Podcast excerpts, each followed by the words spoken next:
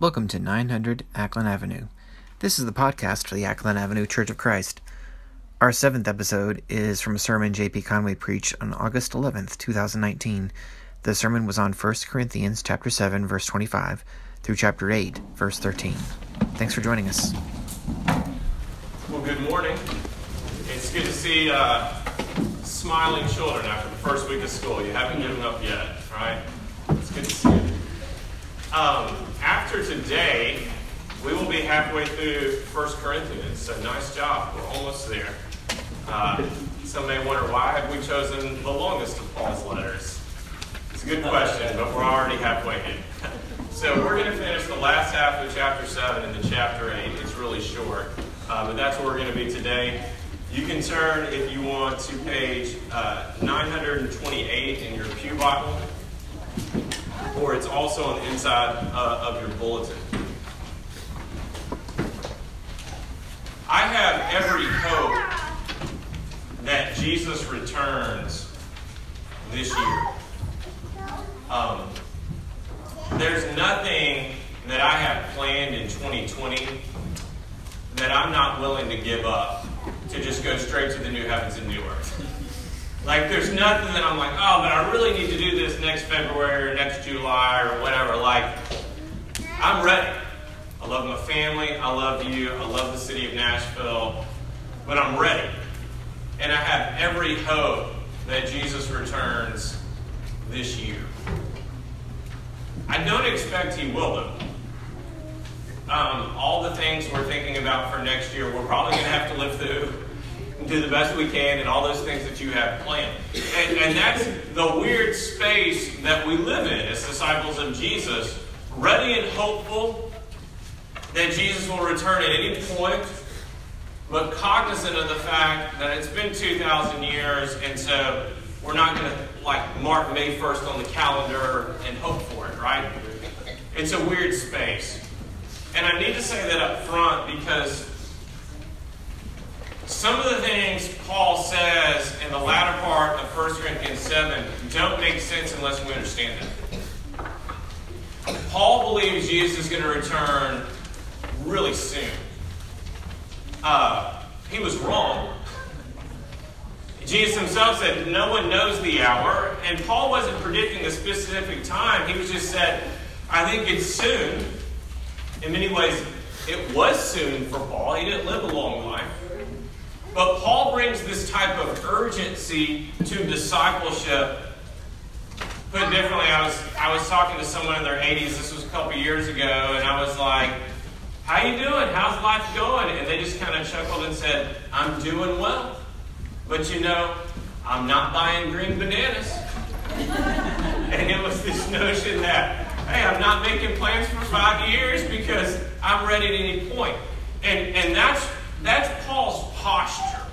And he invites us into this sense of urgency about what it means to live the Christian life, and at the same time, to realize it may not happen as soon as we hope and pray. And that sets the tone for it. He's still in this whole context of disruption and how the gospel might disrupt our lives. And there are times when you're called to Christ, you need to leave what you're doing. Because you can't be a Christian and stay in that space. But there are other times you might say, oh, because I'm a Christian, I want to leave this space. No, God calls you to stay in that space and be a believer in that space. So there's a lot of discernment required. So we'll pick it up here in verse 25 of 1 Corinthians 7, starting verse 25. Now about virgins, I have no command from the Lord, but I give a judgment as one who by the Lord's mercy is trustworthy. Because of the present crisis, I think that it is good for a man to remain as he is. Are you pledged to a woman? Do not seek to be released. Are you free from such a commitment? Do not look for a wife. But if you do marry, you have not sinned. And if a virgin marries, she has not sinned. But those who marry will face many troubles in this life, and I want to spare you this. Once again, we see the Paul's urgency in this. He references the present crisis. So it's not just that he expects Jesus to return. They're in a state of persecution. Life is really hard right now. And it has affected the way they're making certain choices. It reminds me of what one of my friends said after 9 11. He and his wife were considering having children, and he said, I just don't know that I want to bring children into this world. You know, it was a big life event that really shaped, at least for a season, how people were thinking of choices because it was so tumultuous. They're living in that type of time period where he's like, hey, this is a present crisis. And I encourage you to stay as you are. Now, if we just take these passages out of context, Paul can seem very anti marriage, right? Like, man, grumpy old Paul. Somebody take this guy out for Valentine's. I mean, he's not really writing Hallmark cards, is he? Um, never married himself. He's not anti marriage. If we take all of his teachings as a whole, he, and obviously Scripture as a whole, presents a very high view of marriage. But Paul will not give himself to what many of us have fallen prey to. Paul does not raise marriage up as an idol. And one of the things we talked about in recent weeks, one of the postures that some Christians have taken to various forms of the sexual revolution is to bunker down on marriage so strong that we can make marriage into an idol. Marriage is a created good, it is a gift from God, but we can't make it an idol. Paul says there are two options for us to choose. We can choose the celibate single life, or we can choose married life, and guess what? He says the single life is the preferential option. We often have that reversed, right? At least in church culture. That the married option is the preferred option, and the single option is. And I've had friends tell me this, and I remember when I was single, it's kind of like, what's wrong with you if you're single? And, and that's even so harsh to say out loud, but so many of my friends have said people have approached them that way. And even this sense of this desperate notion to set you up if you're single. And the church has not always handled single folks well. And one of the things we want to say is we want to affirm what Paul's saying here. To be single is, is a gift.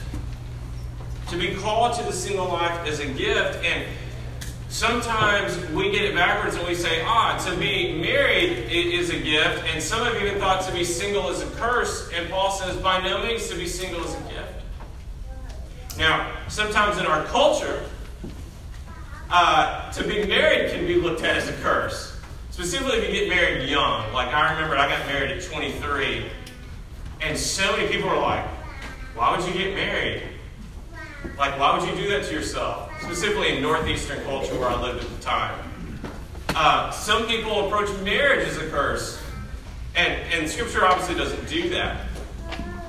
What Paul is setting up here is that this is a gift from God to lead the single life, and we don't often think of it that way, but Paul talks about it that way. Picking up and continuing verse 29, what I mean, brothers and sisters, is that the time is short. From now on, those who have wives should live as if they do not, those who mourn as if they did not, those who are happy as if they were not, those who buy something as if it were not theirs to keep. Those who use the things of the world as if not engrossed in them. For this world in its present form is passing away. I would like you to be free from concern. An unmarried man is concerned about the Lord's affairs, how he can please the Lord. But a married man is concerned about the affairs of this world, how he can please his wife and his interests are divided. An unmarried woman or virgin is concerned about the Lord's affairs. Her aim is to be devoted to the Lord in both body and spirit. But a married woman is concerned about the affairs of this world, how she can please her husband. I'm saying this for your own good, not to restrict you, but that you may live in a right way in undivided devotion to the Lord. There's a lot of things in there. But one of the things Paul is saying, and he knows it because he is living the single life, he's saying, when you are single, you're not competing with these other allegiances of spouse uh, and perhaps even children. That your heart is completely devoted to the Lord. And quite honestly, Paul could not have lived the lifestyle he lived if he had been married and had children. Going from town to town and being persecuted, that's not the type of lifestyle you would want to take a spouse and kids into.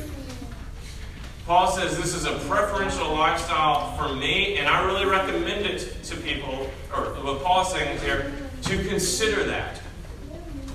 And so here's the space that we live in. I was trying to figure out how to wrap my mind around this. And kids, I'm going to reference a movie you probably haven't seen, but your parents will remember it.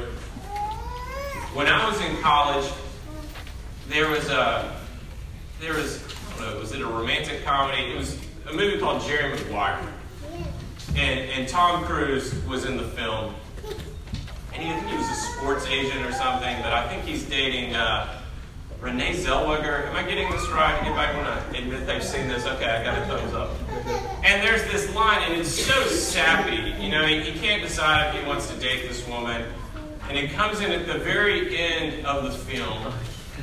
And he looks at her and he says, I'm, I shouldn't do Tom Cruise impersonations in public, right? But he says, uh, he says, you complete me.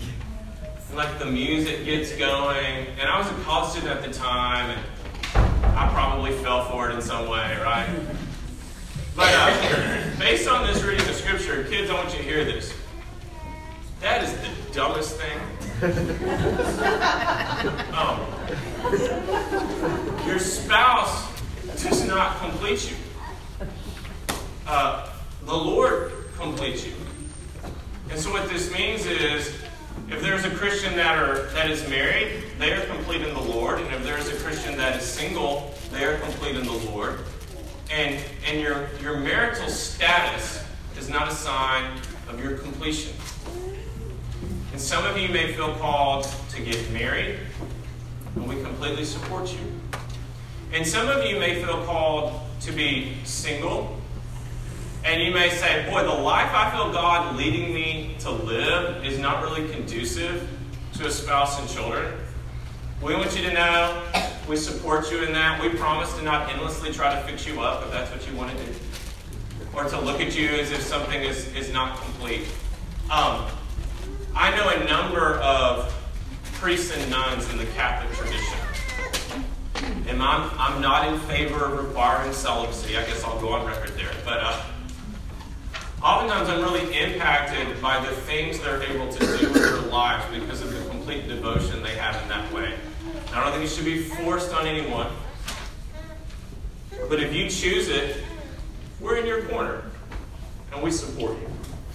Let's continue on verse 36. If anyone is worried that he might not be acting honorably towards the virgin he's engaged to, and if his passions are too strong and he feels he ought to marry, he should do as he wants.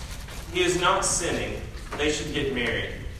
But the man who has settled the matter in his own mind, who is under no compulsion but has control over his own will, and who has made up his mind not to marry the virgin, this man also does the right thing. So then, he who marries the virgin does right, but he who does not marry her does better. A woman is bound to her husband as long as he lives. But if her husband dies, she is free to marry anyone she wishes. But he must belong to the Lord. In my judgment, she is happier if she stays as she is. And I think that I too have the Spirit of God. Paul's getting a little defensive there at the end, right? Um, you get the notion that people were questioning whether or not he had the Spirit based on his own marital status. One of the things we see in them is probably obvious the way we think, but it's important to note that it is in the Bible. Then when your spouse dies, you are free to remarry. That's probably something that should, there should be a lot of discernment. You shouldn't feel like you have to. You probably shouldn't rush into it either. But it's definitely a permissible thing if someone chooses to do that. Notice that Paul encourages us to marry fellow believers. These things are in the text as well. We're going to continue now in chapter 8. There's only 13 verses in chapter 8. And the theme of chapter 8 will be picked up in chapter 10, so we don't have to exhaust this topic. In many ways, this is two short sermons back to back, okay? So, chapter 8, I'll set it up this way. I was at a party last night. None of the folks at the party went to Acklen. And uh, you get put on display sometimes when you're a preacher at a party on a Saturday night. And uh, we were playing some type of game, and one of them teased me and says, What's the sermon for tomorrow morning? Lay it on us. And I said, You don't want to know what the sermon is tomorrow morning. And they're like, No, come on, like, tell us what are you going to say tomorrow? And I was like, It's food sacrificed to idols. There weren't any follow up questions. that, that killed that conversation. It's tempting for us when we get to the food sacrifice to idols conversation to say, what about this might be relevant? So let me set it up this way. The food sacrifice to idols conversation is a now that I've been called to Jesus, this world is very complex. And when am I participating in something that is evil? And when am I worrying so much about participation in evil that I'm just driving myself crazy and living a life of paralysis? I'll use this illustration. Our country is reeling with gun violence. And all of us are wondering what should be done. When, by our actions, have we participated in that? What does this say about the movies we watch? Are we participating in some way in the violence if we watch violent movies? How about violent video games? If one owns a gun and is spending money towards companies that make some of these other guns that are used, am I complicit in some way? If we pass the mic around, I know there's lots of opinions and thoughts on that. I'm not giving you an answer. I'm just saying the food sacrifice to idols conversation is your paradigm to process some of those things. If you walked into ancient Corinth, first thing you would have noticed were all the temples. You walk into Nashville, you notice the cranes, the pedal taverns, the scooters, and you're like, what are the values of this place, right? You would have walked into Corinth, you would have seen three big temples, and this set the scene for all the city. You had the temple to Aphrodite, the goddess of beauty, sexuality, and fertility. You had the god Apollo, the god of prophecy, and you had the god of, Larry, I can never say this, Asclepius. Larry is here to correct my Greek pronunciation. This was the god of healing. All these are themes, by the way, that come up in the letter. Now, I've never participated in idol worship. Um, some of you are thinking, did we not get that answer in the interview? Why we waited eight years for him to tell us that? But anyway, um, probably none of you had too, so it's difficult to relate to this. A temple back then combined three things that we think of in our culture. It combined, it was a church building or a worship space. It was also a restaurant. Like all the main restaurants in Corinth were on the temple grounds. And then it was also linked to the grocery store. So when you went to the temple, the temple compound was um, a worship space, a restaurant, and a grocery store. And so, as you're contemplating your involvement in those things, you may make different decisions based on whether you're worshiping, whether you're just going to the restaurant, whether you're going to the grocery store. And there were other things that happened at the temple too, which we referred to. But at least those three things that affected the way they went about it. Also, your involvement with the temple was seen as your patriotic and civic duty. And if you stopped going to the temple, people wondered is he anti Corinth? And people got really sensitive if you couldn't go into the temple. It's kind of what we see in our culture when people respond to the national anthem in different ways, and suddenly it gets real sensitive. That's how it was if you didn't participate in the Corinthian temple. So this was a big deal for Christians that they wanted to be good neighbors, and yet they had been called to a greater kingdom. So this is the text. Now notice the quotations. This is Paul quoting their first letter. Now, about food sacrificed to idols, we know that, quote, we all possess knowledge, end quote. That's something they said. But knowledge puffs up, while love builds up. Those who think they know something do not yet know as they ought to know. But whoever loves God is known by God. So then, about eating food sacrificed to idols, we know that, quote, and this is what they had said, an idol is nothing at all in this world, end quote, and that, quote, there is no God but one, end quote. For even if there are so called gods, whether in heaven or on earth, as indeed there are many gods and many lords, yet for us there is but one God, the Father, from whom all things came and for whom we live. And there is but one Lord, Jesus Christ, through whom all things came and through whom we live. This is what we think is going on. A lot of the Christians were continuing to go to the temple and participate in the temple sacrifice and in the meal that flowed from that. And then other Christians would be like, Why are you still going to the temple? And they'd be like, We know there's one God. Those gods aren't real. We're just participating in the social aspect of it, not the religious aspect. Okay? We know that those gods aren't real. So, what harm is there in worshiping an idol when we know it's a bunch of hocus pocus that doesn't mean anything?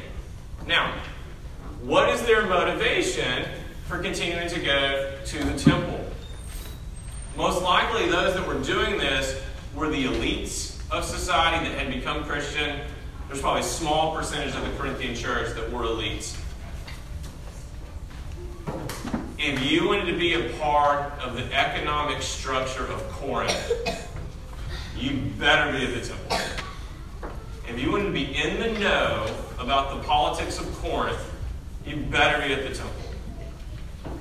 It's where all the big decisions were made, and it was where the business deals happened. And if you had a business in Corinth and suddenly you weren't going to go to the temple, it was going to greatly affect your business. To be called out of the temple was to make an enormous economic sacrifice for the gospel. This group of Christians, they wanted to keep their business, they wanted to keep their influence in society, and they said, no, no, these, these pagan gods aren't real. They had knowledge, they had freedom, but Paul felt like it was becoming destructive. Continuing on in verse 7 to the, end of the chapter. But not everyone possesses this knowledge. Some people are still so accustomed to idols that when they eat sacrificial food, they think of it as having been sacrificed to a god. And since their conscience is weak, it is defiled. But food does not bring us near to God. We are no worse if we do not eat it, and no better if we do. Paul's basically saying, You're right that food's not that big of a deal, but there's something deeper. He continues. Be careful, however, that the exercise of your rights does not become a stumbling block to the weak. For if someone with a weak conscience sees you with all your knowledge eating in an idol's temple, won't that person be emboldened to eat what is sacrificed to idols? So this weak brother or sister for whom Christ died is destroyed by your knowledge. When you sin against them in this way and wound their weak conscience, you sin against Christ. Therefore, if what I eat causes my brother or sister to fall into sin, I will never eat meat again, so that I will not cause them to fall. What Paul is saying is there were some that were new to the Christian faith. And when they saw who they thought of as more mature Christians still going to the temple, it made them think, what is this all about? That they're still, I thought we were monotheists and they're going to the temple and they're worshiping these gods. And it was causing them to lose faith. Um, we need to know there's a difference between cause to stumble and offend. Paul is not talking about whether you offend, that's different parts of the scripture. Uh, stumble is if your freedom causes someone to lose their faith. And the, one of the best examples I can think of is in your Christian freedom, you may choose to drink alcohol without getting drunk. Drunkenness is a sin. In your Christian freedom, you may choose to drink alcohol without getting drunk. But if you were having a family over for dinner and one of those individuals was a recovering alcoholic, it would be incredibly unwise to drink alcohol in front of a recovering alcoholic. Because in your freedom, you might cause them to lose sight of the way that they were trying to live. It's a similar notion here. So Paul's going to pick up this theme again in chapters 9 and 10, but he's basically going to say, you don't need to go to the temple and participate in the temple mill. And is it going to kill your business? Maybe. Carrying the cross is really tough. But he's also going to say, you can't live your life in constant paralysis. You guys probably get emails and social media alerts all the time about endless boycotts in our society. Don't shop at this store because of this. And, and, and some of that may be good. I'm not knocking that. But like, every consumer purchase I make, from my shoes to my minivan, I can trace that back at some point and find evil somewhere. And we're not called to live in a bubble. And so Paul is saying if you go to the grocery store don't worry if it was sacrificed to an idol or not. Um, like, you can't live in paralysis. And yet, don't participate in evil. There's a lot of discernment to it. The Corinthian context was very complicated. And you all know our world is very complicated. The gospel disrupts our lives. We're not called to escape and go live in a commune. We're called to live in this world, and yet we're called to be salt and light. And we need to pray to make wise decisions about that each and every day. Let's stand together and sing.